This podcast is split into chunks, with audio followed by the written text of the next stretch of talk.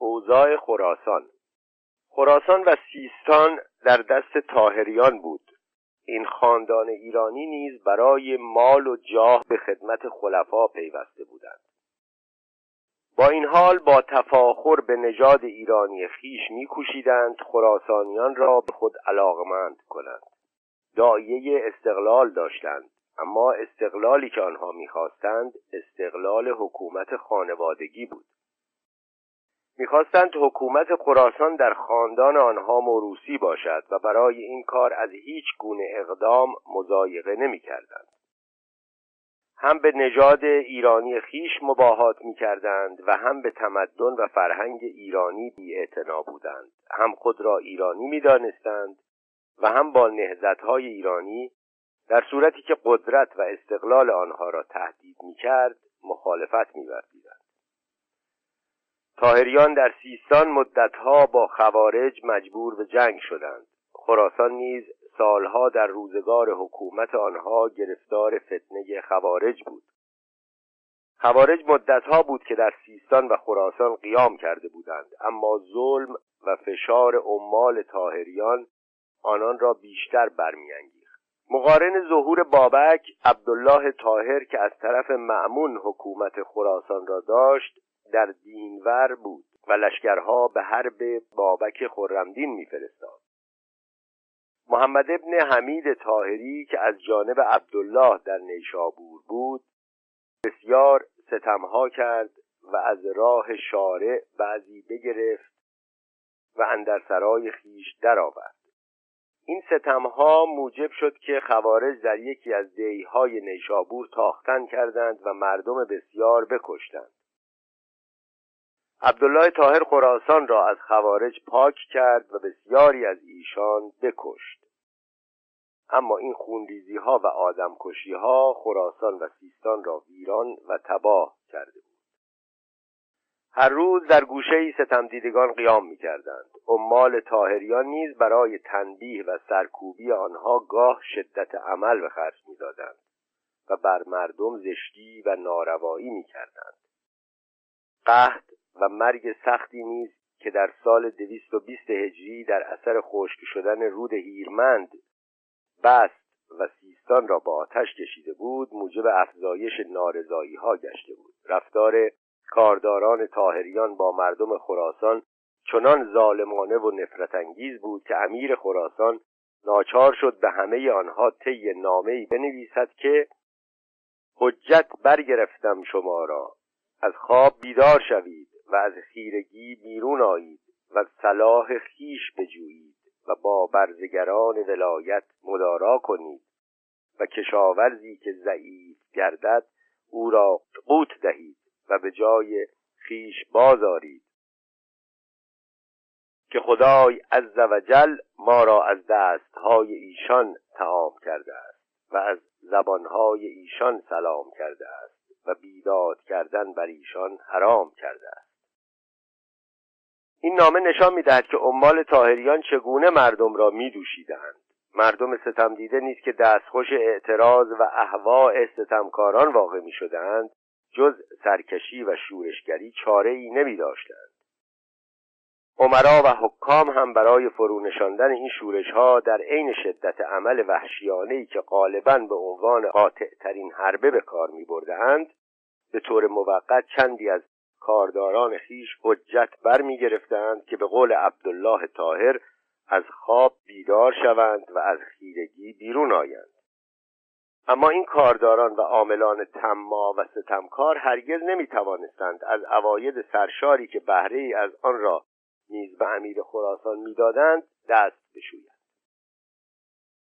با این همه پریشانی و آشفتگی خراسان برای خاندان تاهریان پایگاه حکومت مقتدر و منبع عواید سرشار بود. از این رو افشین چشم طمع به آن دوخته بود. شاید او میپنداشت که با امارت خراسان حکومت وسیع و مقتدری در زادبوم خیش پدید تواند آورد. از این جهت برای وصول بدان مقصود از هیچ کوششی فروگذار ننمود. رقابت با تاهریان هنگامی که او در آذربایجان به جنگ بابک اشتغال داشت حادثه ای رخ داد که رقابت پنهانی افشین و عبدالله طاهر را به دشمنی آشکاری تبدیل کرد می نویسند افشین قنائم و هدایایی را که در آذربایجان و ارمنستان به دست می آورد به اشروسنه می فرستاد. این هدایا ناچار از خراسان قلمرو حکومت عبدالله میگذشت و امیر خراسان از آن واقف میگشت عبدالله طاهر این خبر را به معتصم فرستاد. معتصم فرمود تا عبدالله در صورتی از هدایایی که افشین به اشروسنه میفرستد به دست آورد. افشین هرچه مال و خواسته در آذربایجان و ارمنستان به دست می آورد در همیانها و دستارها می نهاد و به وسیله کسان و یاران خیش به زادبوم پدران خود میفرستاد. هر کدام از گماشتگان او همیانهای آگنده از زر و سیم فراخور طاقت خیش بر میان میبستند و از راه خراسان به اشروسله میبردند. وقتی که این کاروانهای طلا و جواهر به قصد اشروسله از نیشابور میگذشت عبدالله طاهر بفرمود تا کاروانیان را بگرفتند و آن مالها که در همیانها بر میانشان بسته بود از آنها بستدند. پس از آنها پرسید که این مالها را از کجا آورده اید؟ گفتند این مالها و هدیه ها از آن افشین است. عبدالله طاهر گفت دروغ می‌گویید اگر افشین می‌خواست چندین مال به جایی فرستد به من مینوشت تا بدرقه همراه آن کنم. شما دزدانید و این مال هنگفت به دزدی فراز آورده بدین گونه عبدالله مال و خواسته افشین را از کسان او بستد و به لشکریان خیش داد. سپس به افشین نامه نوشت که این قوم چنین می‌گویند و من نپندارم که تو چندین مال به اشروسنه فرستی و مرا آگاه نسازی تا نگهبانان به بدرقه همراه آن کنم. اینک من آن مال به سپاه خیش تفرقه کردم. اگر از آن تو نیست به لشگریان و بندگان خلیفه سزاست و اگر از آن توست چون مالی که باید به لشکر داده شود برسد عوض خواهم داد. این واقع کدورتی را که بین افشین و عبدالله طاهر بود قویتر کرد و این دو رقیب قوی برای از میان بردن یکدیگر به کوشش و ستیزه برخواستند گرفتاری بابک به دست افشین موجب شد که خلیفه نسبت به افشین مهر و عنایت خاصی ابراز دارد. چنان که کسان و نزدیکان خود را از سامرا به پیشباز او فرستاد و او را بسیار بنواخت و تشریف و اکرام بسیار فرمود. گویند تاج زرینی آگنده از زمرد سبز و یاقوت سرخ با دو کمربند گرانبها به دو هدیه کرد و فرمود تا اترجه دختر اشناس سردار بزرگ ترک را با پسر افشین که حسن نام داشت عقد ازدواج بندند و در مراسم عروسی تکلف بسیار کردند و افشین را شاعران بسیار ستودند. این مایه مهربانی و دوستی خلیفه رشک و کینه تاهریان و سایر رقیبان افشین را که در دربار خلافت نفوذ داشتند طبعا برمیانگیخت. بدگمانی خلیفه از این رو برای آنکه خلیفه را به دو بدگمان کنند بر وی تهمت نهادند که با بابک در نهان سازگاری دارد و از او حمایت می کند معتصم که در حق افشین بدگمان شده بود خواست تا او را بیازماید. گفت در باب بابک چه ثواب می‌بینی؟ مسلحت بینی که او را بگذاریم که او مردی جلد است و قوی و داهی و در کارهای جنگ و لشکرکشی نظیر ندارد. باشد که ما را از خدمت وی فراغی باشد. افشین گفت یا امیرالمؤمنین کافری که چندین خون مسلمان ریخته باشد چرا زنده باید گذاشت؟ معتصم چون این سخن بشنید دانست که آنچه به دور رسانیده اند دروغ است.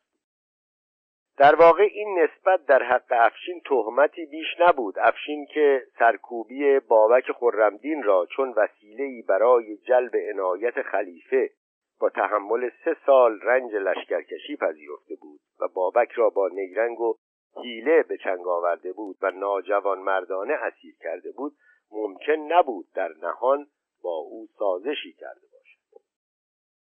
افشین که به طمع جاه و مال خانواده و زادبوم و همه چیز خود را فدای دوستی خلیفه کرده بود از سازش و دوستی با اسیری که در دست او سپرده بود چه چشم امیدی می‌توانست داشته باشد تا در نهان با او سازش کرده باشد؟ برای شاهزاده اشروسنه که پدر و برادر و شهر و دیار و کیش و آین خود را در آستانه حب جاه و مال قربانی کرده بود گرفتار کردن بابک خرمدین وسیله پر افتقاری محسوب می‌شد که او را به آرزوی دیرین خیش یعنی حکومت خراسان و بلاد آن سوی جیهون میرسانید. او اکنون مورد مهر و توجه خاص خلیفه واقع گشته بود و برای وصول به آرزوی دیرین خیش فقط یک اقدام دیگر در پیش داشت. لازم بود با خطه و نیرنگ عبدالله طاهر را که رقیب خیش می‌دانست مورد سخط و غضب خلیفه قرار دهد و جای او را بگیرد. لازم بود که سردار تاهری را از نظر معتصم بیاندازد و خود به جای او به امارت خراسان برسد. قیام مازیار به او نوید می‌داد که به این مقصود می‌تواند نائل شود. مازیار در قیام مازیار بویه وصلت ملک با اندیشه احیاء دین کهن توأم بود و این اندیشه احیاء دین کهن وسیله بود که گمان می‌رفت نیل به مراد را برای وی آسان می‌تواند نمود در واقع ظلم و بیدادی که از جانب عمال خلفا بر ایرانیان وارد می آمد خود برای ایجاد روح اسیان و تمرد در مردم کفایت می کرد. محرومی و نارضایی مردم را همواره آماده سرکشی می نمود و در این میان هر کس بر ضد خلیفه علم تقیان برمیافراشت مردم آسی و ناراضی بر وی گرد می آمدن. قیام مازیار نیز برای ستمدیدگان ایرانی که جور و بیداد و خاری بسیار از عمال عرب دیده بودند پیدایش مفری و راه چارجویی را بشارت می‌داد و از این رو بود که چندی مایه امید مردم گشت. در واقع این مازیار پسر قارن ابن ونداد هرمز سپه بدزاده تبرستان بود. چون پدرش قارن وفات یافت حکومت تبرستان به عمویش رسید. وی به درگاه معمول رفت و مورد نوازش و عنایت خلیفه قرار گرفت. معمون او را محمد نام نهاد و بر اعمال تبرستان و رویان و دماوند والی گردانید پس خلیفه نامهای به عموی وی نوشت و فرمان داد که آن ولایت را به وی تسلیم کند. مازیار آهنگ دیار تبرستان کرد. چون امش از این خبر آگاه گشت سخت در خشم شد. پس با کسان خود از شهر بیرون آمد و چنان فرانمود که گفتی به پیشباز مازیار می رود مازیار را یکی از بندگان پدرش که با او در این سفر همراه بود ترسانید و او را گفت که عمویت با چنین وضع و هیئتی فقط برای آن به پیشباز تو آمده است که تو را ناگاه فرو گیرد و تباه کند. باید که چون بدو برسی او را از اصحاب خیش جدا سازی و هلاک کنی. مازیار چنین کرد و عموی خود را هلاک نمود و تمام قلمرو حکومت نیاکان خیش را در ضبط آورد و به معمون نامه نوشت که چون امم مخالفت کرد هلاکش کردم. از آن پس مازیار خود را گیل گیلان و اسپهبد اسپهبدان و پشتخار گرشاه نام می نهاد اما به ظاهر فرمانبردار و خراجگزار خلیفه بود. چون تبرستان جز قلمرو تاهریان که عمرای خراسان بودند محسوب می‌شد مازیار میبایست خراج خود را به آل تاهر بپردازد. در زمان خلافت معمون و تا چند سال از دوره معتصم نیز چنین می‌کرد. مازیار و تاهریان رفته رفته میان مازیار و آل تاهر وحشت و دشمنی پدید آمد. دشمنی و وحشتی که بین یک خراجگزار مطیع اما مغرور و یک خراج ستان تماع و در عین حال منفور وقوع آن اجتناب ناپذیر خواهد این وحشت و دشمنی به جایی رسید که مازیار آشکارا از فرستادن خراج تبرستان به عبدالله طاهر سر پیچید. معتصم بدون نامه نوشت که مال خراج را نزد عبدالله تاهر فرستد و او جواب داد که من به عبدالله خراج نخواهم داد. لیکن آن را به درگاه خلیفه خواهم فرستاد. از آن پس مازیار خراج خیش پیش معتصم میفرستاد و چون آن مال به همدان می‌رسید معتصم از جانب خود کسی را میفرستاد تا آن را به معتمد عبدالله دهند و به خراسان برند. چندین سال بدین گونه گذشت و بین مازیار و عبدالله طاهر وحشت و دشمنی نیرو گرفت. در این میان افشین نیست که با تاهریان دشمنی داشت فرصتی به دست آورد. افشین بر اثر فتح آذربایجان و پیروزی بر بابک نزد معتصم پایگاه بلند یافته بود. از اختلاف عبدالله طاهر با مازیار آگاه بود و به ولایت خراسان نیز چشم داشت. امیدوار بود که بتواند پس از سرکوبی بابک عنایت خلیفه را جلب کند و جای عبدالله طاهر را در خراسان بگیرد. چیزی که در این میان به او امید می‌داد نگرانی خلیفه از عبدالله طاهر بود. در واقع معتصم از عبدالله طاهر رنجش داشت اما برای عزل او از حکومت خراسان در خود اراده و جرأت کافی نمید.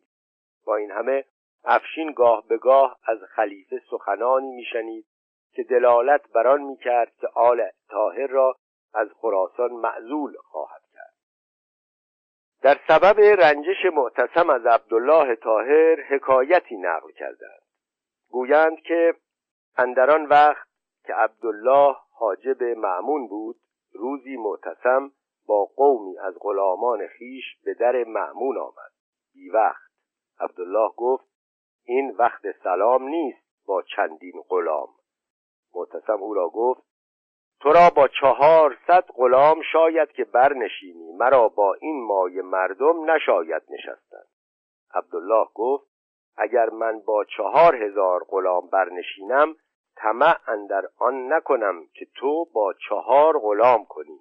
معتصم بازگشت و خشم گرفت و چون معمون خبر یافت هر دو را بخواند و آشتی داد. بازی افشین.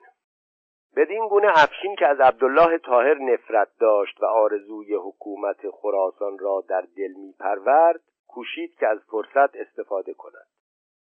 او بر اثر فتح آذربایجان و فتح اموریه عنایت خلیفه را جلب کرده بود و از خشم و نفرت معتصم نیز نسبت به عبدالله طاهر آگاه بود. می‌دانست که مازیار با عبدالله طاهر به دشمنی و جنگجویی برخواهد خواست. از این رو اندیشید که خروج مازیار فرصت خوبی برای وصول و آرزوی دیرینش خواهد بود. آرزوی حکومت خراسان و ماورا و نه که برای رسیدن بدان از هیچ کوششی مزایقه نکرده بود. از این پس وی مازیار را در نهان به قیام بر ضد عبدالله طاهر تحریک کرد. می‌خواست قیام مازیار نیز مثل نهزت بابک چندان پردامنه و طولانی باشد که عبدالله طاهر را عاجز و معیوز کند تا مگر خود او را با سپاه تازه‌ای برای فرونشاندن فتنه مازیار گسیل کنند و فرمان روایی خراسان را از عبدالله طاهر بگیرند و تسلیم او کنند. و گمان داشت که او بدین گونه نه فقط از عبدالله طاهر رقیب دیرین خود انتقام خواهد گرفت بلکه بر خراسان و ماورا و نهر نیز فرمان روایی خواهد یافت. باری افشین به این امید نامه ها به مازیار نوشت و اظهار دوستی کرد و پیغام داد که ولایت خراسان را خلیفه به دو وعده داده است و او را به حرب با عبدالله ابن طاهر تشویق نمود و نوشت که وی نزد معتصم از او هواداری خواهد کرد. و بدین گونه افشین مازیار را قربانی نقشه های جاه طلبانه خیش نمود و او را به نهزت و قیام جهانجویانه بی سرانجامی وادار کرد. خروج مازیار درباره حقیقت و هدف نهزت مازیار به دشواری می‌توان حکم کرد. نه فقط آنچه مورخان در باب او نوشتند مبهم و پریشان و با تعصب مسلمانی آمیخته است بلکه در اصل واقعه نیز عوامل مختلف و متناقض به قدری است که قضاوت قطعی را دشوار می کند آین مازیار که برای خاطر آن با عربان و مسلمانان به ستیزه برخاست چه بود؟ به درست معلوم نیست. اما از روی بعضی قرائن تا اندازه ای به این سوال می‌توان پاسخ داد. نوشتند که او با افشین بر یک دین بود. درباره افشین تردید است که او دین زرتشتی داشته باشد. انتشار و رواج مذهب سمنی در حوزه حکومت اجدادی او و یافتن بتان در خانهاش این اندیشه را به ذهن می آورد که آین افشین نوعی از آین سمنی بوده است. اما بودایی و سمنی بودن مازیار چندان محتمل نیست. آین سمنی و بودایی بعید است که در تبرستان و مازندران رایج بوده باشد. اگر مازیار هم فریب افشین می‌خورد و برای دوستی با او آین سمنی میپذیرفت ممکن نبود در میان مجوسان تبرستان بتواند دوستان و هوادارانی به دست آورد. بعضی گفتند که مازیار دین بابک خرمدین بگرفت و جامعه سرخ کرد. در باب آین بابک چنان که پیشتر گفته شد بیشتر بر این عقیدند که بازمانده آین مزدک بوده است. آنچه از متاوی روایات مربوط به مازیار و قیام او برمیآید نیز از نفوذ مبادی مزدکی در فکر او حکایت می کند می نویسند که او دهقانان و کشاورزان را فرمود تا مال و خواسته خداوندان خود را تاراج کنند و بر آنها بشورند. در این فرمان مازیار نفوذ تعالیم مزدک تا اندازه زیادی جلوه دارد. نوشتند که مازیار با بابک نیز مکاتبه می‌کرد. شاید یکی از جهات عدم کامیابی مازیار همین بود زیرا قطعا زرتشتی های تبرستان تمایلات مزدکی و خرمدینی مازیار را نمیپسندیدند. آین مزدکی و خرمی نزد آنان نیز مانند مسلمانان مردود و مطرود شمرده می‌شد. کوهیار برادر مازیار که به او خیانت ورزید و او را به عربان تسلیم کرد شاید گذشته از حس رشک و جاه طلبی تحت تأثیر تمایلات زرتشتی خیش نیز می بود بعضی معلفان نیز از یک فرقه به نام مازیاریه در تبرستان یاد کردند و آنها را از خرمیه و سرخ جامگان یعنی پیروان بابک دانستند. باری منابع متأخرتر مازیار را به زندقه متهم کردند که نیز نوعی از آین خرمی باید باشد. با این همه در پاره از معاخذ نیز نوشتند که مازیار پس از خلع طاعت همان زنار زرتشتی بر میان بست و با مسلمانان جور و استخفاف کرد. به نظر می آید که همین رجعت به آین پیشین است که در بعض منابع به عنوان کفر و ارتداد مازیار تعبیر شده می توان احتمال داد که در میان یاران و کسان مازیار پیروان هر یک از این فرقه ها وجود داشتند. بعید هم نیست که مازیار برای وصول به مقصود خیش مثل همه جاه طلبان و کامجویان تاریخ به اقتضای وقت و هر چند گاه آین تازه‌ای پذیرفته است. در هر حال آنچه از تاریخ قیام و زندگی او برمی آید کم و بیش این گمان را تایید می کند که مازیار فقط برای احیاء دین کهن قیام نکرده است. نهزت او با آنکه از رنگ دینی و قومی خالی نیست یک شورش مملکت طلبی بوده است. او برای مستقل کردن حکومت خیش بر خلیفه بغداد شوریده است و در راه تأمین آرزوی خود از تمام عوامل دینی و قومی و سیاسی که در دسترس داشته است استفاده کرده است. مطالعه و تحقیق در تاریخ نهزت او این دعوی را تایید می کند از این رو در این یادداشتها از اشاره به آن حوادث هرچند مختصر باشد نمی‌توان خودداری کرد. دویست و بیست و چهار. دشمنی عبدالله تاهر که افشین آتش آن را دامن می‌زد غرور و جاه طلبی مازیار را تحریک کرد و او را به قیام و اسیان بر ضد خلیفه واداشت. مازیار در سال 224 هجری آشکارا بر خلیفه بغداد شورید. مردم تبرستان را مجبور کرد که با او بیعت کنند. کشاورزان را امر کرد بر خداوندان مسلمان خیش بشورند و اموال آنان را به غارت ببرند.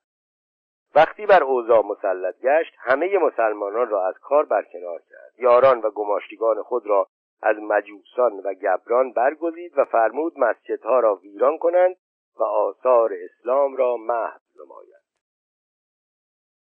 سرخواستان عامل او در ساری در این کار بیش از همه جد و حرارت به خرج داد. وی به فرمان مازیار بیست هزار کس از مردم ساری و آمل را در هرمزآباد که بر نیمه راه ساری و آمل واقع بود کوچ داد و در آنجا حبس کرد.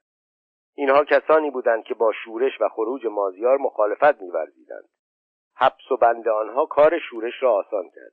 از آن پس با روی شهرهای ساری و آمل و تمیشه را ویران نمودند. سرخواستان عدهای از بزرگزادگان و متنفذان را که متهم به مخالفت بودند به این بهانه که با عربان هم دست و هم داستانند به عنوان اشخاص خطرناک و مزنون تسلیم کشاورزان کرد که به فرمان او آنها را کردند در این نهزت روح دینی چندان پدیدار نیست. رواج قتل و حبس و غارت و تخریب و خونریزی از وجود هرج و مرج شکایت می کند مازیار و کارگزارانش در این ماجراها بیش از هر چیز به جمع مال پرداختند. می نویسند که او با عجله به جمع خراج پرداخت و خراج یک سال را در دو ماه به زور و فشار از مردم ستاند.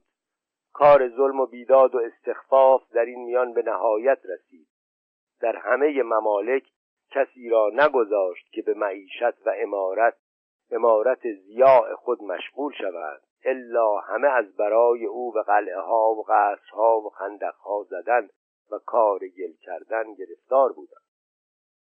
در چنین نهزتی که بیشتر به یک هرج و مرج شباهت داشت خشم و کینه و نفرین مردم طبیعی و اجتناب ناپذیر بود. در نامه شکایت آمیزی که مسلمانان تبرستان در باب خروج مازیار به خلیفه نوشتهاند و در تاریخ تبری درد شده است می‌توان نگرانی و نارضایتی قربانیان یک هرج و مرج را آشکارا دید. آیا مازیار نقشه های بزرگتر و خیال های عالیتری داشت که برای تحقق آنها با چنین عجله و شتابی به غارت اموال مردم میپرداخت؟ بعید به نظر می‌رسد. گویا او جز جمع اموال و تحصیل استقلال مقصود دیگری نداشت. از این رو مالهایی را که به زور و بیداد از مردم غارت کرده بود برای تحصیل استقلال فدا می‌کرد. می نویسند که چون او را دستگیر کردند و به سامرا بردند از معتصم درخواست که از وی مال بسیاری بپذیرد و از کشتنش درگذرد اما معتصم قبول نکرد. باری شکایت ها و تزلم ها معتصم را واداشت که به سرکوبی مازیار فرمان دهد و عبدالله طاهر نیز به فرمان خلیفه به قلع و قمع او میان بست. عبدالله عموی خود حسن ابن حسین را با سپاه خراسان به دفع او فرستاد و معتصم نیز محمد ابن ابراهیم ابن مسعب را با عدهای از درگاه خلافت گسیل کرد. افشین که با عبدالله طاهر دشمنی و رقابت داشت چنان که پیشتر نیز گفته شد به مازیار نامه نوشت و پیام داد که در برابر عبدالله طاهر بایستد و به یاری و هواداری وی امیدوار باشد. در واقع اندیشه افشین آن بود که مازیار چندان در مقابل عبدالله طاهر مقاومت کند که خلیفه در این مورد نیز مثل فتنه خرمیه مجبور شود او را به دفع مازیار گسیل دارد و حکومت خراسان و ماورا و نهر را نیز به دو عطا نماید. اما عبدالله توانست خیلی زود خود این مهم را از پیش ببرد و اسیان مازیار را مثل نقشه های افشین نقشه بر آب کند. مازیار برادری داشت نامش کوهیار که نسبت به مازیار رشک می برد و با او کینه می وقتی سپاهیان خراسان به سرکردگی حسن ابن حسین عموی عبدالله طاهر به حدود تبرستان رسیدند کوهیار برادر مازیار با حسن مکاتبه کرد و پیام داد که حاضر است مازیار را به آنها تسلیم کند.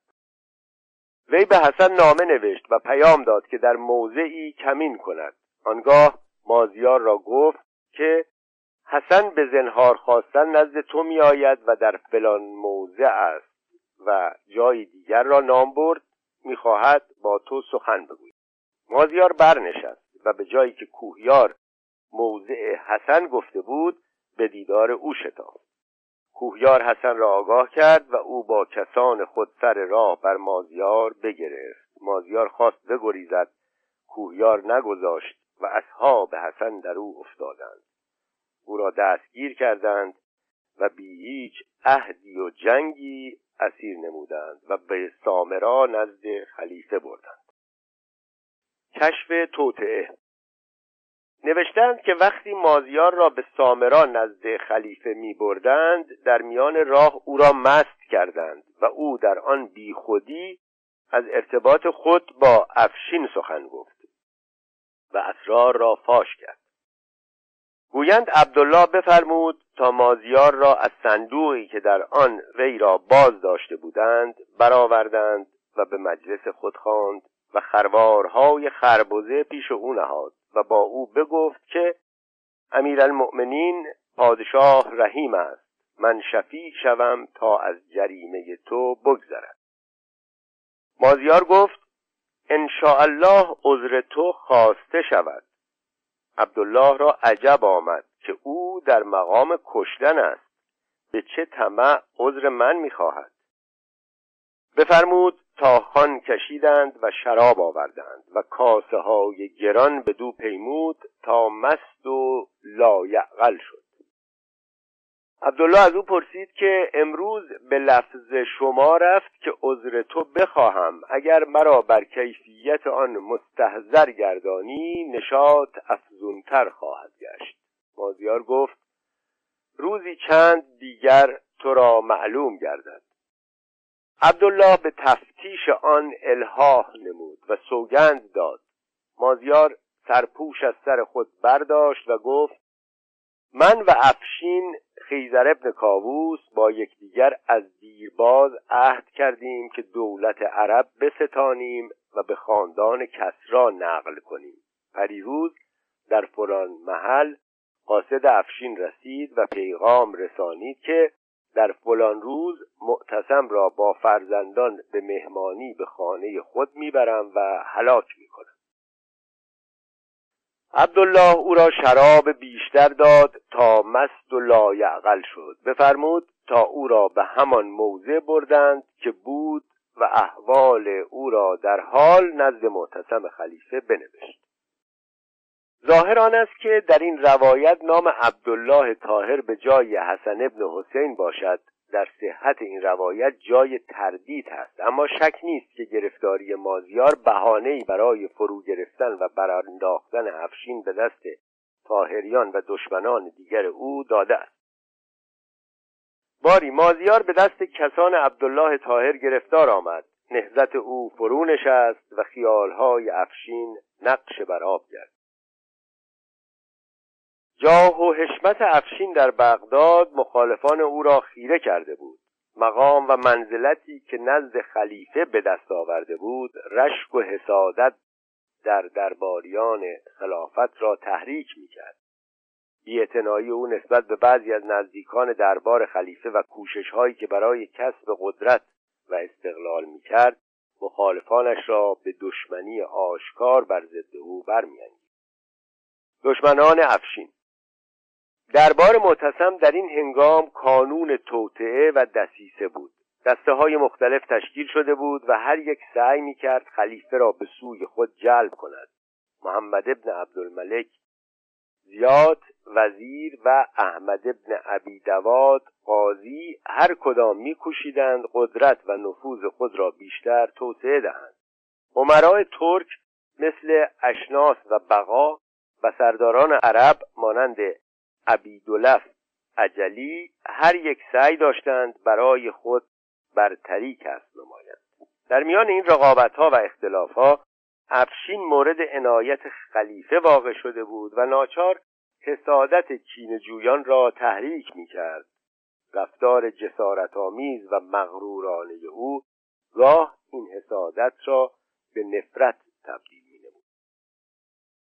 ابودلف قاسب ابن ایسا عجلی که پیش از آن از یاران محمد امین بود و بعدها نزد معمون تقرب و مکانتی یافت از نامآوران عرب محسوب می‌شد و به واسطه فضل و سخا و شجاعت و ذوق خود در دربار معتصم محبوب بود.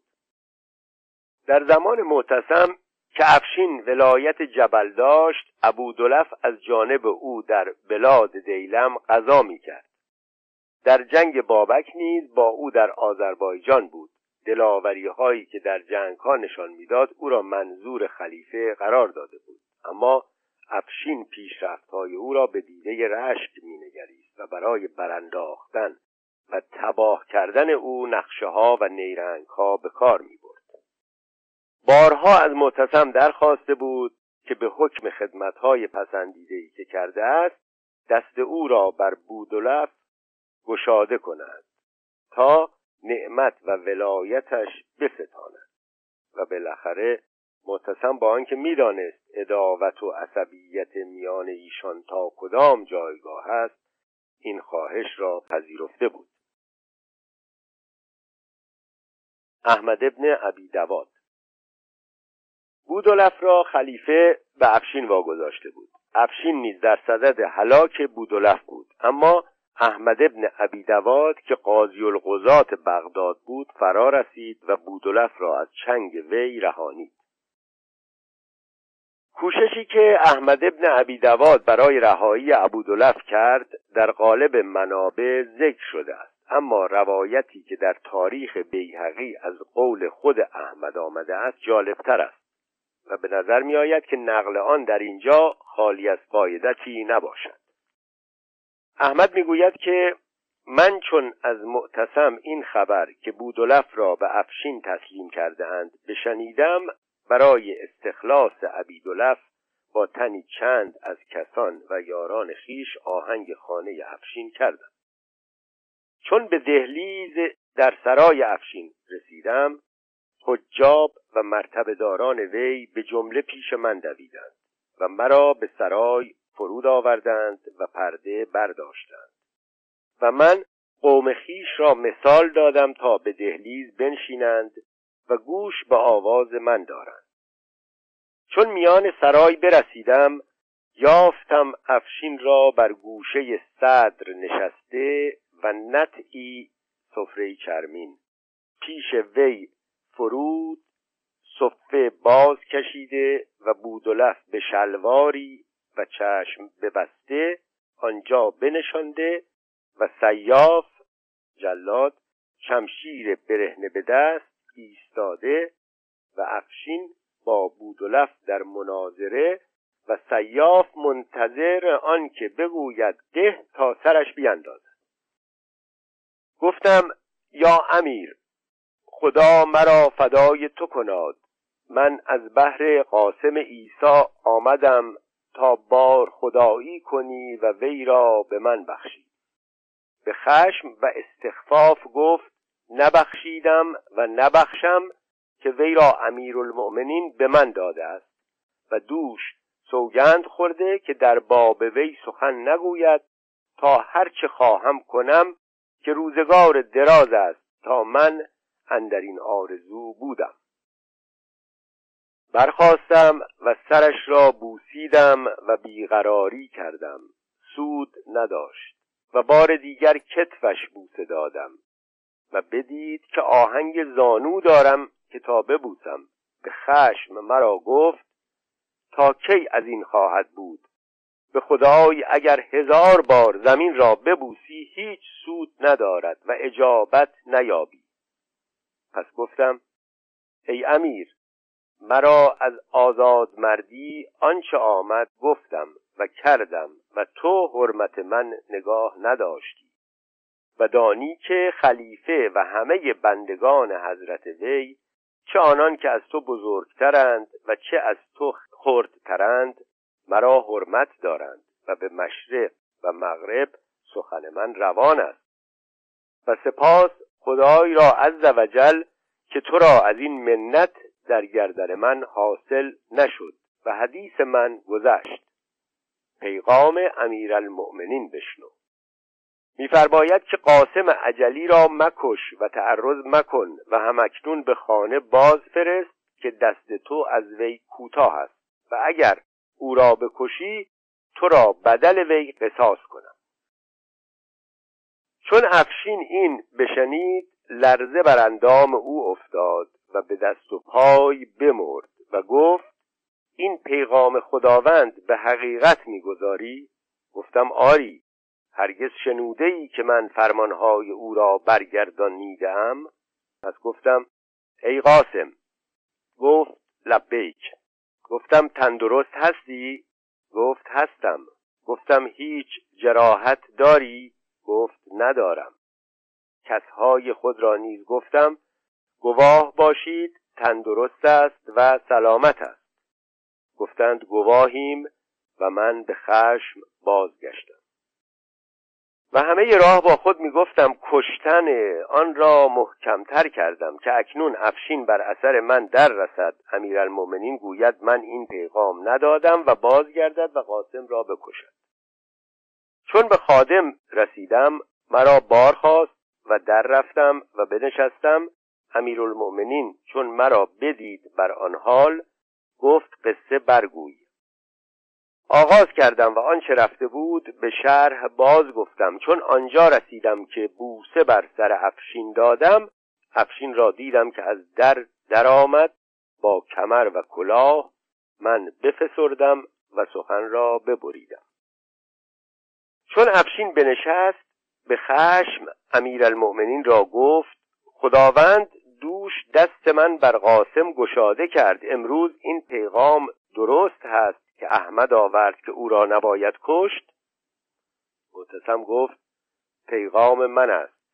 و کی تا کی شنیده بودی که بو عبدالله از ما و پدران ما پیغامی گذارد به کسی و نراست باشد؟ اگر ما دوش پس از الها که کردی تو را اجابت کردیم در باب قاسم باید دانست که آن مرد چاکرزاده خاندان ماست. خرد آن بودی که او را بخواندی و به جان بر وی منت نهادی و او را به خوبی و با خلعت باز خانه فرستادی و آنگاه آزرده کردن بو عبدالله از همه زشتر بود. ولکن هر کسی آن کند که از اصل و گوهر وی سزد و عجم عرب را چون دوست دارد. با آنچه به دیشان رسیده است از شمشیر و نیزه ایشان. بازگرد و پس از این هوشیارتر و خیشتندارتر باش. بدین گونه احمد ابن ابی دواد توانست ابودلف قاسم ابن ایسا عجلی را از چنگ افشین برهاند. اما سرگرانی و بیاعتنایی غرورآمیزی که افشین در این ماجرا نسبت به او نشان داد موجب کدورت وی گشت و چنان که در محاکمه افشین خواهد آمد این بیاعتنایی افشین برای او گران تمام شد. زیرا این پیشوای معتزلی نزد معتصم خلیفه نفوذ فوقالعاده داشت. وی سرانجام معتصم را بران داشت که جاه و مقام افشین را بکاهد و از قدرت او بر حذر باشد. گویند به اشاره او بود که معتصم سپاه را به دو دسته کرد نیمی را به افشین و نیمی را به اشناس داد. افشین از این باب دلتنگ شد و کینه احمد و معتصم را به دل گرفت. احمد با نفوذ و قدرتی که نزد معتصم داشت توانست افشین را از نظر خلیفه بیاندازد. حکایتی که در این باب نقل کرده اند معید این دعوی است. روزی احمد با معتصم گفت که ابو جعفر منصور با یکی از نزدیکان خیش در باب ابو مسلم رأی خواست. منصور گفت بس کن و سپس ابو مسلم را کشت. متصم گفت تو نیز بس کن و پس از آن در صدد کشتن افشین برآمد. از این قرار پیداست که احمد ابن عبی دواد و شاید متعصبان عرب در قتل افشین سعایت و تحریک کردند. گذشته از احمد ابن عبی دواد محمد ابن عبدالملک زیاد وزیر معتصم و هواخواهان و دوستان عبدالله طاهر نیز نسبت به افشین رقابت و اداوت می‌ورزیدند. اتفاقا حادثه منکجور و ماجرای مازیار که در این میان رخ داد به نفع آنان تمام شد و خلیفه را نسبت به افشین بدگمان کرد. در آذربایجان. داستان اسیان منکجور بدین گونه بود که چون افشین از کار بابک بپرداخت و به سامرا بازگشت بر آذربایجان که جزء قلمرو حکومتش بود منکجور نامی را که نزدیکان خود او بود بگماشت. منکجور در یکی از غریه های آن سرزمین که به بابک تعلق داشته بود مالی بسیار یافت ولیکن این خبر را از معتصم پوشیده داشت. صاحب برید آذربایجان نامهای به خلیفه نوشت و او را از این حدیث واقف کرد. اما منکجور در طی نامه این خبر را انکار کرد و گوینده را تکذیب نمود. میان آنان مناظره و گفتگو در افتاد منکجور بران شد که صاحب برید را بکشد. مردم اردبیل مانع شدند و رها نکردند که صاحب برید را هلاک کند منکجور با آنان جنگ کرد. این خبر به معتصم رسید افشین را فرمود که منکجور را معذور کند و دیگری به جای او بفرستد. می نویسند منکجور از مردم فرقانه و برادرزن افشین بود و خروج او بر ضد خلیفه به تحریک افشین انجام گرفت. مطابق بعضی روایات یاران بابک نیز در این ماجرا بر او گرد آمدند و او محمد ابن عبدالله رسانی و عدهای از هواخواهان خلیفه را کشت. وقتی متسم به افشین گفت که منکجور را معزول کند و دیگری را به جای او بفرستد افشین ابیساج دیوداد را که نیز از نزدیکان و کسان خود او بود با سپاهی گران به آذربایجان گسیل کرد. پانویس این ابوالساج دیوداد در جنگ بابک نیز افشین را یاری کرده بود و از خیشان و پیوندان او بود. بعدها به خدمت خلفا پیوست و متصدی اعمال گوناگون شد. فرزندان او نیز در آذربایجان حکومتی تشکیل دادند. ادامه من در واقع این سپاه را افشین در ظاهر برای جنگ با منکجور فرستاده بود اما در نهان آنها را به یاری و هواداری منکجور فرمان داده بود. از این رو معتصم بقا سردار ترک را به حرب منکجور فرستاد. چون منکجور این خبر بدانست یک سر از فرمان خلیفه سر برتاب و سالوکان و رهزنان را با خیشتن همدست کرد و از اردبیل بیرون آمد. سردار خلیفه او را شکست داد و او به یکی از قلعه های بابک رفت و آن را امارت کرد و پناه گزید. چندی در آنجا مقابل بقا در ایستاد سرانجام یارانش او را دستگیر کردند و به سردار خلیفه تسلیم نمودند. بعضی نیز گفتند که او خود به زینهار بقا رفت و در هر حال منکجور را به سامرا بردند و معتصم او را حبس فرمود. در همین اوان حادثه قیام مازیار نیز پایان یافت و افشین در این هر دو ماجرا متهم گردید. سقوط افشین.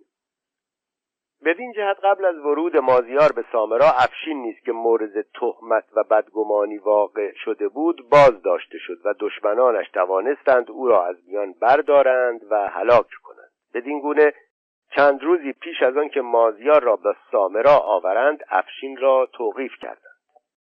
کسی که از دین و دوستی و آزادگی و حتی از زاد و بوم نیاکان خیش در راه خلیفه گذشته بود اکنون در وضعی قرار گرفته بود که میبایست به خلیفه یعنی به آرزوها و امیدهایی که سالها در دل میپرورد خیانت کند.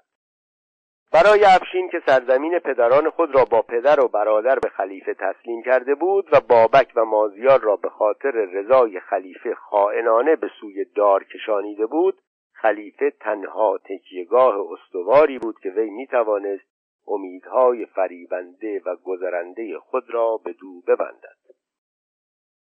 اما حوادث امیدهای او را نقش بر آب کرده بود. اسیان منکجور که به دستور او و برای فریب و اقبال خلیفه تهیه شده بود با کوششها و دلاوریهای ترکان معتصم سرکوب گشته بود. قیام مازیار که افشین با نویدها و وعده های امیدبخش آن را تایید و تشویق می‌کرد به دست تاهریان دشمنان افشین فرو نشسته بود. در دستگاه خلافت نیز همه چیز به زیان او میگردید.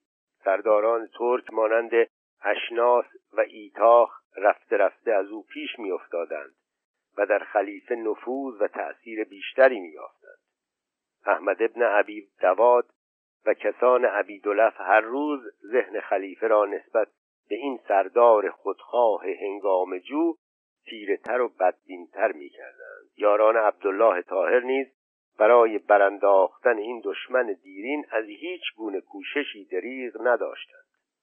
بدین گونه وضع دربار خلافت به زیان او آشکارا تغییر یافته بود.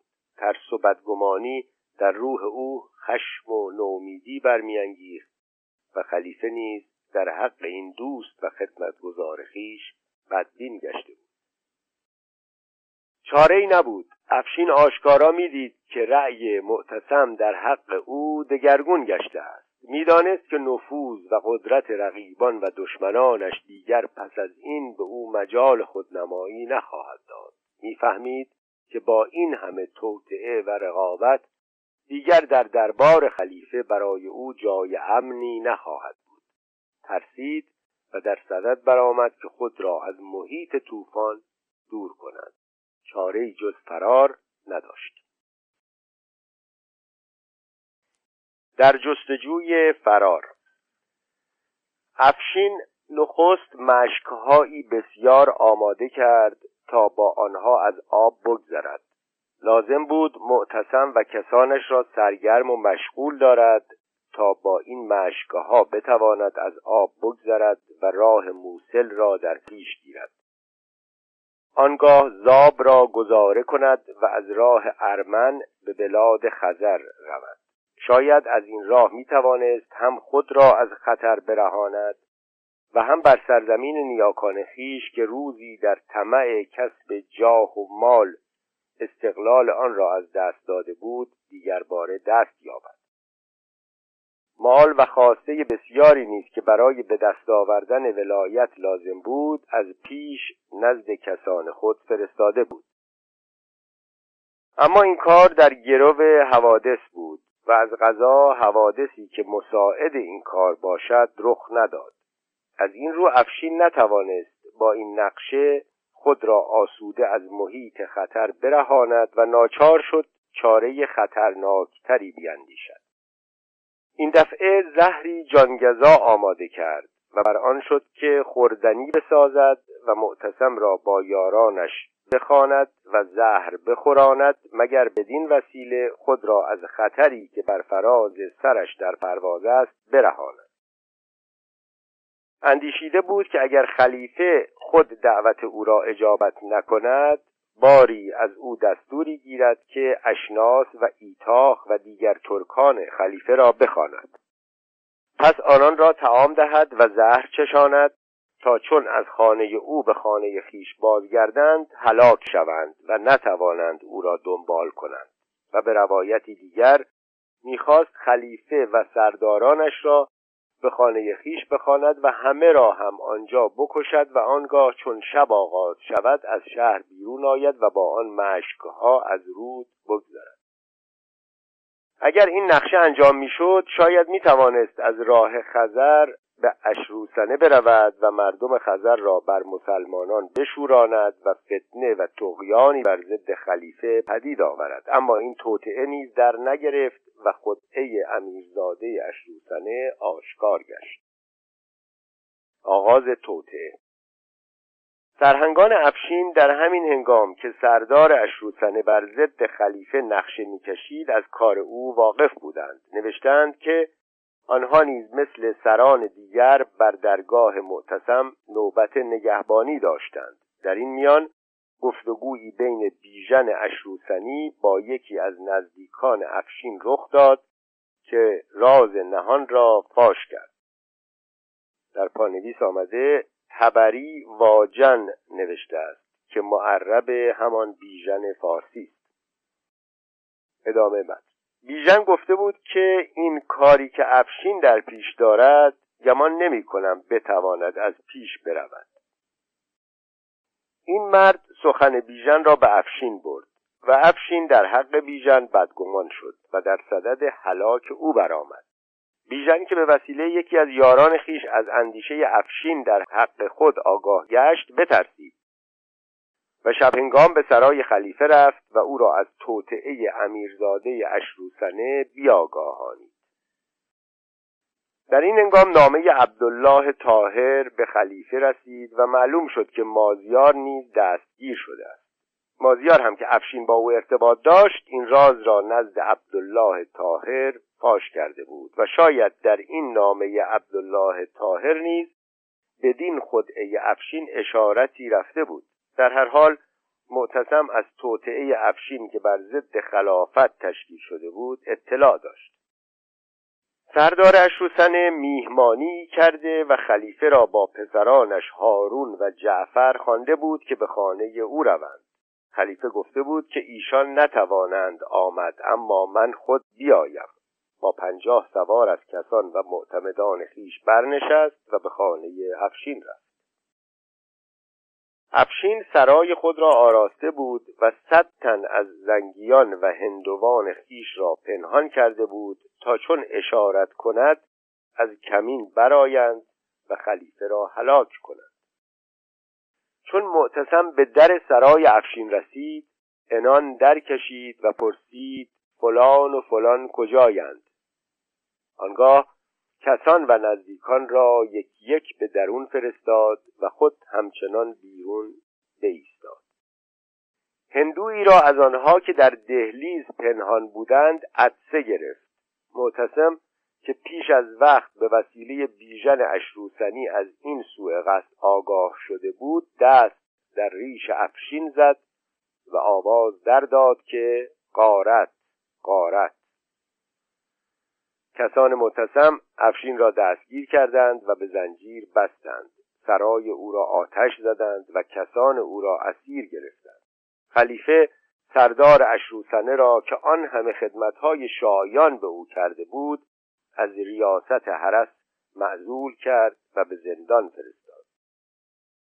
روایتی دیگر نیز در این باب هست. گفتند که چون بیژن اشروسنی نزد معتصم رفت و او را از قصدی که افشین کرده بود بیاگاهانید معتصم افشین را بخواند و در کوشک خیش باز داشت و سپس به محکمه فرستاد. بدین گونه بود که شاهزاده جهانجوی اشروسنه را فرو گرفتند و به زندان بردند. محاکمه افشین. پس از آن افشین را به محاکمه کشیدند. محکمه ای که از احمد ابن عبی دواد قاضی القضات و محمد ابن عبدالملک زیاد وزیر و چند تن از درباریان معتصم تشکیل شده بود در کار او بازجستن آغاز کرد. اما اتهام او خیانت به خلیفه نبود بلکه او متهم بدین بود که هنوز آیین نیاکان دارد و با آنکه به ظاهر اسلام آورده است در دل به آیین دیرین خیش باقی مانده است. عدهای نیز از مردم سغد و همکیشان سابق او را برای شهادت حاضر آورده بودند.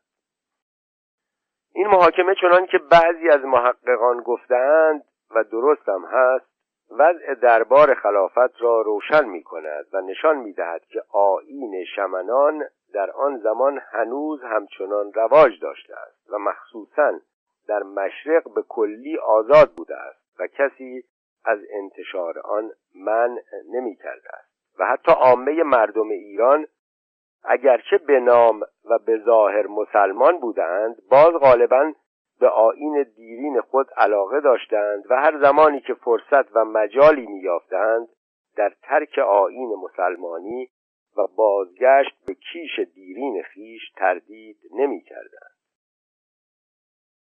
دادستان این محاکمه محمد ابن عبدالملک زیاد بود و کسانی که برای مواجهه با افشین احضار شده بودند عبارت بودند از مازیار شاهزاده تبرستان و مرزبان ابن ترکش از عمراء سغد بودند و نیز دو تن از مردم سغد با موبدی برای شهادت بر ضد افشین در آن محاکمه حضور داشتند.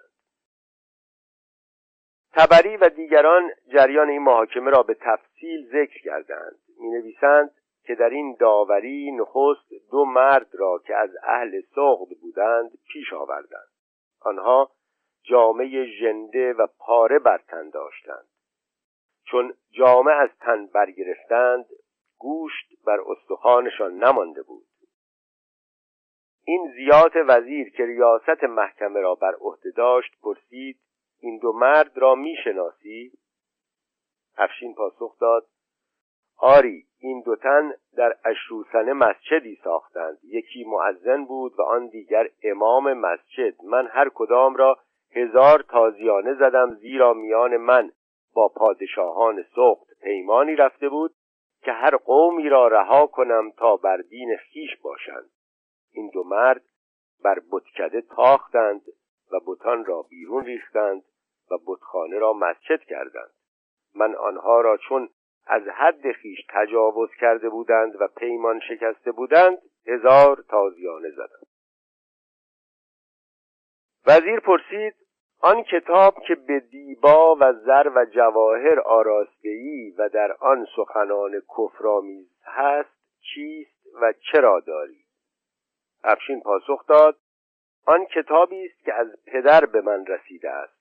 در آن هم سخنان عبرتانگیز حکیمان عجم هست و هم گفته های کفرآمیز گذشتگان. من از سخنان حکمتآمیز آن بهره می‌گیرم و گفته های کفرآمیز را ترک می‌کنم.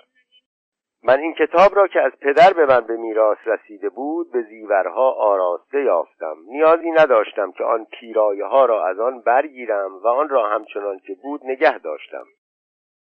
در سرای تو نیز کتاب کلیله و دمنه و کتاب مزدک هست و من نمیپندارم که داشتن این کتاب ها ما را از شمار مسلمانان بیرون تواند آورد.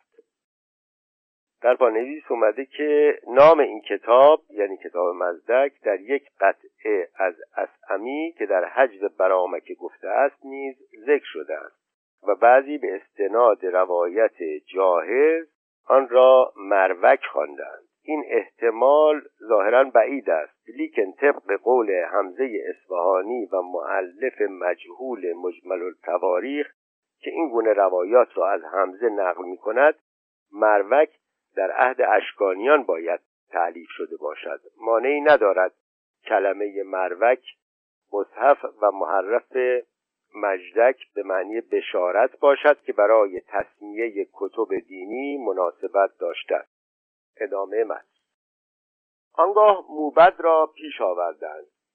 موبد گفت که این مرد گوشت جانور مرده را که خفه کرده باشند می‌خورد و مرا نیز به خوردن آن وامی داشت و میپنداشت که آن گوشت از گوشت جانوری که سرش ببرند تازه تر باشد. موبد این نکته را افزود که وی هر روز چهارشنبه گوسفندی سیاه خفه می‌کرد و میکشت و سپس شمشیر بر میانش می‌زد و از میان دو نیمه آن راه می‌رفت و گوشت او می‌خورد. و نیز این تهمت را به افشین نهاد که روزی به من گفته است که من برای این عربان هر چرا که از آن نفرت داشتم کردم تا آنجا که روغن دنبه خوردم و بر شطور سوار شدم و نعلین بر پای کردم.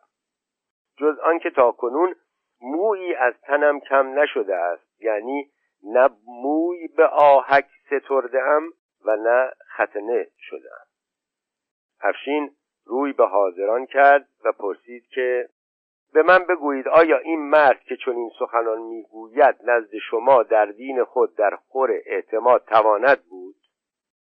این مرد موبد مجوس بود و ندیمی متوکل برادر خلیفه اختیار کرد و خود را مسلمان فرانمود.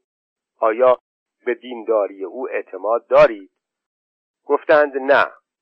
گفت چرا شهادت کسی را که به دین او اعتماد ندارید میپذیرید؟ آنگاه افشین روی به موبت کرد و پرسید آیا میان خانه من و خانه تو دری؟ یا روزنی هرگز بوده است؟ گفت نه.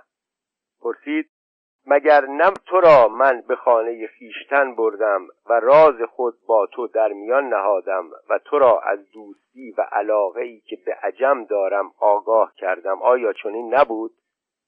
موبد گفت همچنین بود که تو می‌گویی. افشین گفت در این صورت تو نه در دین خود شایسته اعتمادی. و نه در عهد و پیمان دوستی وفادار و پاورجایی چه رازی را که من دوستانه به تو سپرده بودم ناجوان مردانه برملا کرد. آنگاه مرزبان ابن ترکش پیش آمد. از افشین پرسیدند که این مرد را می‌شناسی؟ گفت نه. مرزبان را گفتند تو این شخص را می‌شناسی؟ گفت آری این افشین است. افشین را نیز گفتند این مرزبان است. پس مرزبان روی به افشین کرد و گفت ای هیلگر نیرنگ و افسون چند به کار داری؟ افشین گفت ای دراز ریش نادان چه می‌گویی؟ گفت مردم کشورت نامه چگونه به تو می نویسند گفت همچنان که به پدرم و جدم می نوشتند پرسید به آنها چگونه می نوشتند افشین گفت نگویم. مرزبان گفت مگر آنها در نامه های خود به زبان اشوسنه به تو چنین و چنان نمی نوشتند گفت چرا؟ پرسید آیا معنی آن سخنان این نیست که به خدای خدایان از بنده او فلان ابن فلان؟ گفت چرا؟ معنی آن همین است. محمد ابن عبدالملک زیاد روی به افشین کرد و گفت آیا مسلمانان هرگز احتمال کنند که درباره آنها از این گونه سخنان گفته شود؟ پس برای فرعون که گفت من پروردگار شمایم چه باقی گذاشته ای؟ پاسخ داد مردم پدرم و جدم و نیز مرا قبل از آنکه اسلام آورم بدین گونه خطاب می کردند. چون اسلام اختیار کردم مسلحت ندیدم که خود را از پدران خیش فروتر نهم. تا فرمانبرداری آنها در حق من ضایع و تباه نگردد و از فرمانم سرپیچی نکنند اسحاق ابن ابراهیم ابن مسعب صاحب شرطه بود. گفت و که ای خدی تو چگونه به خدا سوگند خوردی و ما تو را مسلمان شماریم و تو خود آنچه را که فرعون مدعی بود دعوی همی کنی؟ پاسخ داد که این سوره را عجیف مقصود عجیف ابن انبسه است که از سرداران معمون بود و پس از علی ابن شام ریاست عرس را به او دادند. پاسخ داد که این سوره را عجیف بر علی ابن حشام خواند و تو بر من می‌خوانی باش تا فردا کسی نیز آن را بر تو فرو خواند. این پاسخ آشکارا به دسیس کاری ها و بدسگالی هایی که درباریان و نزدیکان خلفا در کار یکدیگر می داشتهاند اشاره می کند علی ابن حشام در اواخر دوره معمون ریاست حرس داشت. بدسگالان او را به سرکشی و خلاف متهم کردند و معمون را در حق او بدگمان نمودند. خلیفه عجیف ابن انبسه را که از سرداران او بود بفرمود تا او را حاضر آورد و عجیف کوشید تا او و برادرش حسین ابن حشام را هلاک کردند. سر علی را برنیزه کردند و به برقه بردند و پس از چندی به دریا افکندند. عجیف نیز چند سال بعد مورد سخت معتصم قرار گرفت و به این اتهام که برادرزاده معتصم عباس ابن معمون را بر ضد خلیفه به شورش واداشته بود او را بند نهادند و هلاک کردند. بدگمانی خلیفه در حق عجیب تا بدان پایه بود که چون عجیب در نصیبین درگذشت پسرش صالح ابن عجیب نزد خلیفه آمد و پدر را لعن کرد و از او بیزاری جست و درخواست که او را به نام پدر منصوب نکنند و به جای صالح ابن عجیف صالح معتصمی بخوانند. در این پاسخ که افشین به اسحاق ابن ابراهیم می‌دهد در واقع به تصاریف و تغییرات زمانه اشاره می کند و با کنایه از دسیسه ها و توطعه های رقیبان پرده برمیدارد. افشین و مازیار آنگاه مازیار سپهبد تبرستان را با او روبرو کردند. در این باب آنچه یعقوبی نقل کرده است با روایت مشهور تبری تفاوت دارد. یعقوبی می نویسد که چون مازیار را با افشین روبرو کردند ابن دواد قاضی مازیار را گفت این است افشین که تو دعوی می کنی که او تو را به سرکشی و شورش واداشته است. افشین روی به مازیار کرد و گفت دروغ از مردم بازار نارواست پیداست که از پادشاهان تا چه اندازه زشت است. به خدا سوگند دروغ تو را از کشتن نمیرهاند. فرجام کار خود در دروغ قرار بده. مازیار گفت افشین نه نامهای به من نوشت و نه رسولی فرستاد جز آنکه ابوالحارث وکیل من به من خبر داد که وقتی نزد افشین رفته است او را گرامی شمرده است و به جای او نکویی کرده است. بدین گونه طبق قول یعقوبی مازیار ارتباط خود را با افشین یکسره انکار کرد. اما روایت تبری در این باب مشهورتر است. وی می نویسد که چون مازیار را پیش آوردند از افشین پرسیدند این مرد را می شناسی گفت نه. مازیار را گفتند تو این مرد را می شناسی گفت آری این مرد افشین است. و افشین گفتند که این نیز مازیار است. گفت اکنون شناختم. گفتند آیا هرگز به اون نامه نوشته ای گفت نه. از مازیار پرسیدند که آیا افشین نامه به تو نوشته است؟ گفت بلی. برادرش خاش به برادرم کوهیار نوشت که این دین سپید را جز من و تو و بابک کسی نمانده است که یاری کند. بابک به نادانی خیشتن به کشتن داد. و من بسی کوشیدم که او را از مرگ برهانم نشد و گولی و نادانی او نگذاشت تا کارش بدانجا که دانی کشید. اما تو اگر به شورش برخیزی و نافرمانی کنی این قوم را کسی نیست که به دفع تو فرستند جز من که بیشتر سواران و دلاوران با منند. آنگاه اگر مرا به سوی تو گسیل دارند به تو خواهم پیوست. و دیگر کس نیست که با ما جنگ تواند کرد جز این سه گروه که عربان و مغربیان و ترکان باشند. لیکن عربان چون سگانند پاره استخوان پیش آنها بیانداز و سرشان بکوب. این مگسان که مغربیانند نیز سرخورند. اما فرزندان شیطان که ترکانند پس از ساعتی جنگ تیرهاشان به پایان رسد. آنگاه بر آنان بتاز و همه را از بن برانداز. تا دین و همان قرار که در روزگار عجم بود بازگردد. افشین گفت این مرد بر برادر خود و برادر من ادعایی دارد و این ادعا چیزی بر من الزام نمی کند. وگر خود چیزی بدون نوشته بودم تا او را چنان به خویشتن متمایل کنم که بر من اعتماد کند نیز ناپسند نبود. زیرا چون من خلیفه را به شمشیر یاری کرده بودم روا بود که به حیله نیز او را یاری کنم تا مازیار را به بند آورم و به خلیفه تسلیم کنم. و همان بهره ای که عبدالله طاهر اکنون از گرفتن مازیار برده است من ببرم. و نزد خلیفه جاه و آبرو بیابم. آنگاه مازیار را بیرون بردن این پاسخ افشین آشکارا پرده از راز درون او برمیگیرد و نشان می‌دهد که امیرزاده اشروسنه برای آن با مازیار نوشت و خواند داشته است که او را فریب دهد و با خیانت نسبت به او خدمتی به دستگاه خلیفه کرده باشد. چون افشین با مرزبان ترکش و اسحاق ابراهیم سخنان تند گفت ابن ابی دواد قاضی بر او بانگ زد. افشین گفت ای با عبدالله تیلسان فرو گرفته ای و تا جماعتی را به کشتن ندهی آن را بر سر نخواهی نهاد. ابن ابی دواد پرسید که تو مختون هستی؟ یعنی آیا تو را ختنه کردند؟ گفت نه. پرسید با آنکه اسلام بدان تمام می شود و پاکیزگی از آن حاصل می گردد تو را از این کار چه باز داشت؟ جواب داد که مگر در اسلام حفظ نفس به کار نیست. گفت هست. گفت ترسیدم که چون آن پاره پوست را از تنم ببرند بمیرم.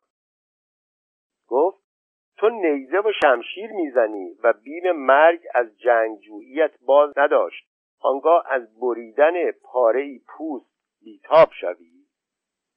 گفت آن جنگجویی امری ناگزیر است که از آن سود برم و بر آن صبر توانم کرد اما این ضرورت نیست و در انجام آن از به در رفتن جان خیش ایمن نتوانم بود. آنگاه گمان ندارم که در ترک آن از اسلام سرپیچی کرده باشم. ابن ابی دواد حاضران مجلس را گفت اکنون کار او بر شما آشکار گشت. پس بقای کبیر سردار ترک را که در مجلس حاضر بود گفت تا افشین را فرو گرفت و از باب وزیر به سوی محبس برد. بدین گونه بود که دوران قدرت و شکوه افشین شاهزاده اشروسنه به پایان رسید. سرانجام افشین نوشتند که او در زندان مرد. می‌گویند قبل از وفات کس نزد معتصم فرستاد و درخواست تا شخصی را که مورد اعتماد باشد نزد وی روانه کند. معتصم همدون ابن اسماعیل را فرستاد. افشین سخن آغاز کرد و از آنچه در حق وی گفته بودند پوزش خواست و گفت امیرالمؤمنین را بگو مثل من و تو همچون آن مردی است که گوساله ای را بپرورد تا فربه و قوی گشت و یاران او می‌خواستند که گوشت او را بخورند و به کشتن او تعریض و اشاره کردند. آنان را اجابت نکرد و همه بر آن اتفاق کردند که بگویند این شیر بچه را چرا میپروری؟ که بچه شیر چون بزرگ شود به اصل خود بازگردد. گفت این گوساله است. گفتند شیر است. از هر که خواهی بپرس. و نزد هر که میشناختند رفتند و گفتند اگر در باب گوساله از شما بپرسد بگویید شیر است. مرد از هر کس در باب گوساله بپرسید گفتند شیر درنده است. بفرمود تا گوساله را سر بریدند من آن گوسالم چگونه شیر توانم بود؟ الله الله در کار من به عنایت نظر فرمایید. همدون گفته است که چون از نزد او برخواستم طبقی میوه در پیش روی او بود که معتصم با پسرش واسق نزد او فرستاده بود. افشین در آن هنگام تندرست بود.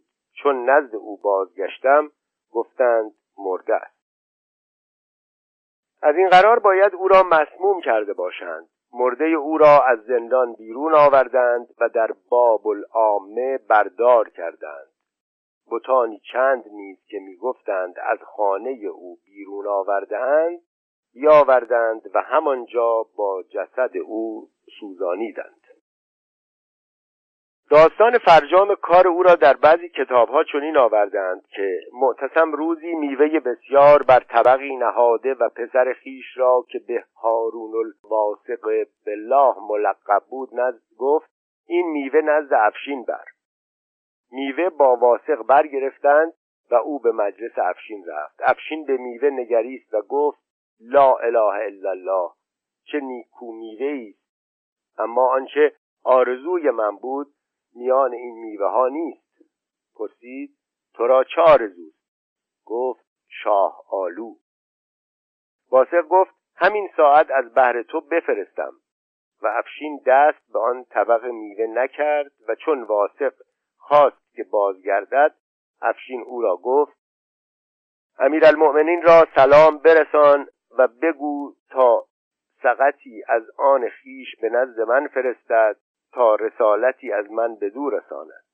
معتصم همدون ابن اسماعیل را بفرستاد و همدون در ایام متوکل که در حبس سلیمان ابن وحب بود این حکایت باز گفت که معتصم مرا نزد افشین فرستاد و با من گفت افشین سخن دراز کشد باید که تو نزدیک او بسیار ننشینی. من بشدم و آن طبق میوه نزد او دیدم که یکی از آن بر نگرفته بود. مرا گفت بنشین من بنشستم. و او با من حدیث دهقنت در گرفت و مرا استمالت می کرد من گفتم سخن مختصر گیر و بر مقصود ختم کن. که امیرالمؤمنین مرا فرموده است که ننشینم. افشین سخن کوتاه کرد و گفت امیرالمؤمنین را بگوی که یا مولای به جای من احسانها کردی و مرا به منزلت رفیع رسانیدی و لشکرها را متابعت من فرمودی. اکنون در حق من سخنهای بی حقیقت نامعلوم قبول کنی و در آن به عقل خود رجوع نمی کنی.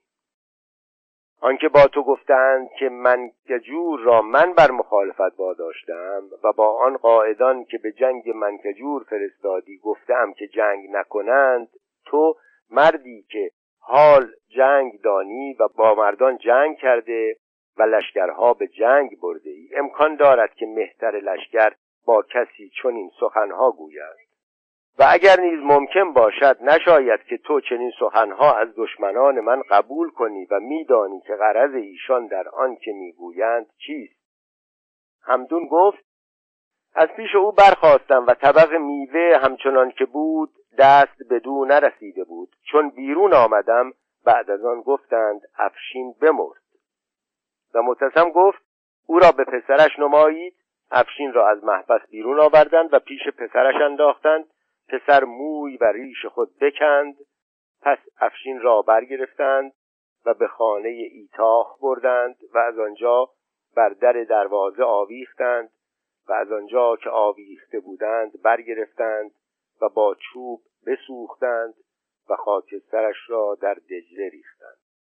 به وقتی که مطاع او میشمردند در میان آن صورت مردی دیدند از چوب تراشیده و به زر و جواهر مرصع کرده و از هر جنس بتان دیگر دیدند و کتابهایی یافتند که دیانت و مذاهب سنم پرستان در آن نوشته بودند. چنین بود فرجام کار افشین که به آرزوی خیش نرسید چنان که بابک و مازیار نیز فریب او را خوردند. و کاری از پیش نبردند. با این همه سعی و جهد این سرداران به جدایی خراسان و بعضی بلاد دیگر ایران از قلمرو خلافت بغداد منتهی گشت تاهریان قدرت و استقلال یافتند و حکومت آنها آغاز نوبت دولت فرس را نوید داد. تاهریان آیا حکومت تاهریان را می توان آغاز حکومت مستقل ایران بعد از اسلام خواند؟ اینجا جای سخن هست. تاهریان ایرانی و از مردم پوشنگ هرات بودند. بسا نیز که به نسب و نژاد خیش تفاخر می کردند لیکن قبل از وصول به حکومت نیز خود را از راه موالات به عرب بسته بودند. با این همه از وقتی که به خراسان آمدند چون می‌خواستند با دربار بغداد ارتباط خود را قطع کنند لازم دانستند که پیوند خود را با ایرانیان استوار نمایند. سعی کردند از قلوب مردم برای استقرار دولت خیش پایگاه محکمی بسازند. حکومت آنها در هر حال رنگ ایرانی نداشت. و آن خیال تجدید دولت ساسانی و احیاء آین مجوس را که دیگران در سر پرورده بودند از خاطر برده بودند. دولت آنها هرچند از دولت بغداد جدا شده بود اما از آین مسلمانی جدا نشده بود. از این رو برخلاف مازیار و بابک از پشتیبانی و حمایت ایرانیان مسلمان بینصیب نماندند و به همین سبب بود که توانستند آرزوی استقلال و سلطنت خیش را تحقق بخشند. رفتار آنها نیز با مردم و رعایای خیش از دلجویی و دادپروری خالی نبود. می نویسند که چون در سال دویست و بیست هجری در سیستان قحطی پدید آمد و آب هیرمند خشک گشت آنها سیصد هزار درم نزد فقیهان سیستان فرستادند تا بین درویشان و زعفا که حال ایشان تباه گشته بود تقسیم کنند از تاریخ سیستان. درست است که عمال آنها در خراسان از بیدادی و دست درازی بر مردم خیشتن را نگه نمی داشتند اما در آن روزگاری که خلافت بغداد روی در ضعف و انحطاط داشت قدرت اداره این طایفه خراسان را از فتنه و آسیب هرج و مرج نجات داد. و بدین گونه هرچند دولت آنها را نمی‌توان از آن گونه حکومتها دانست که ابو مسلم و سندباد و استاد سیس و بابک و مازیار خیال ایجاد آن را در سر میپروردند لیکن دولت آنها در هر حال طلایه استقلال ایران بود.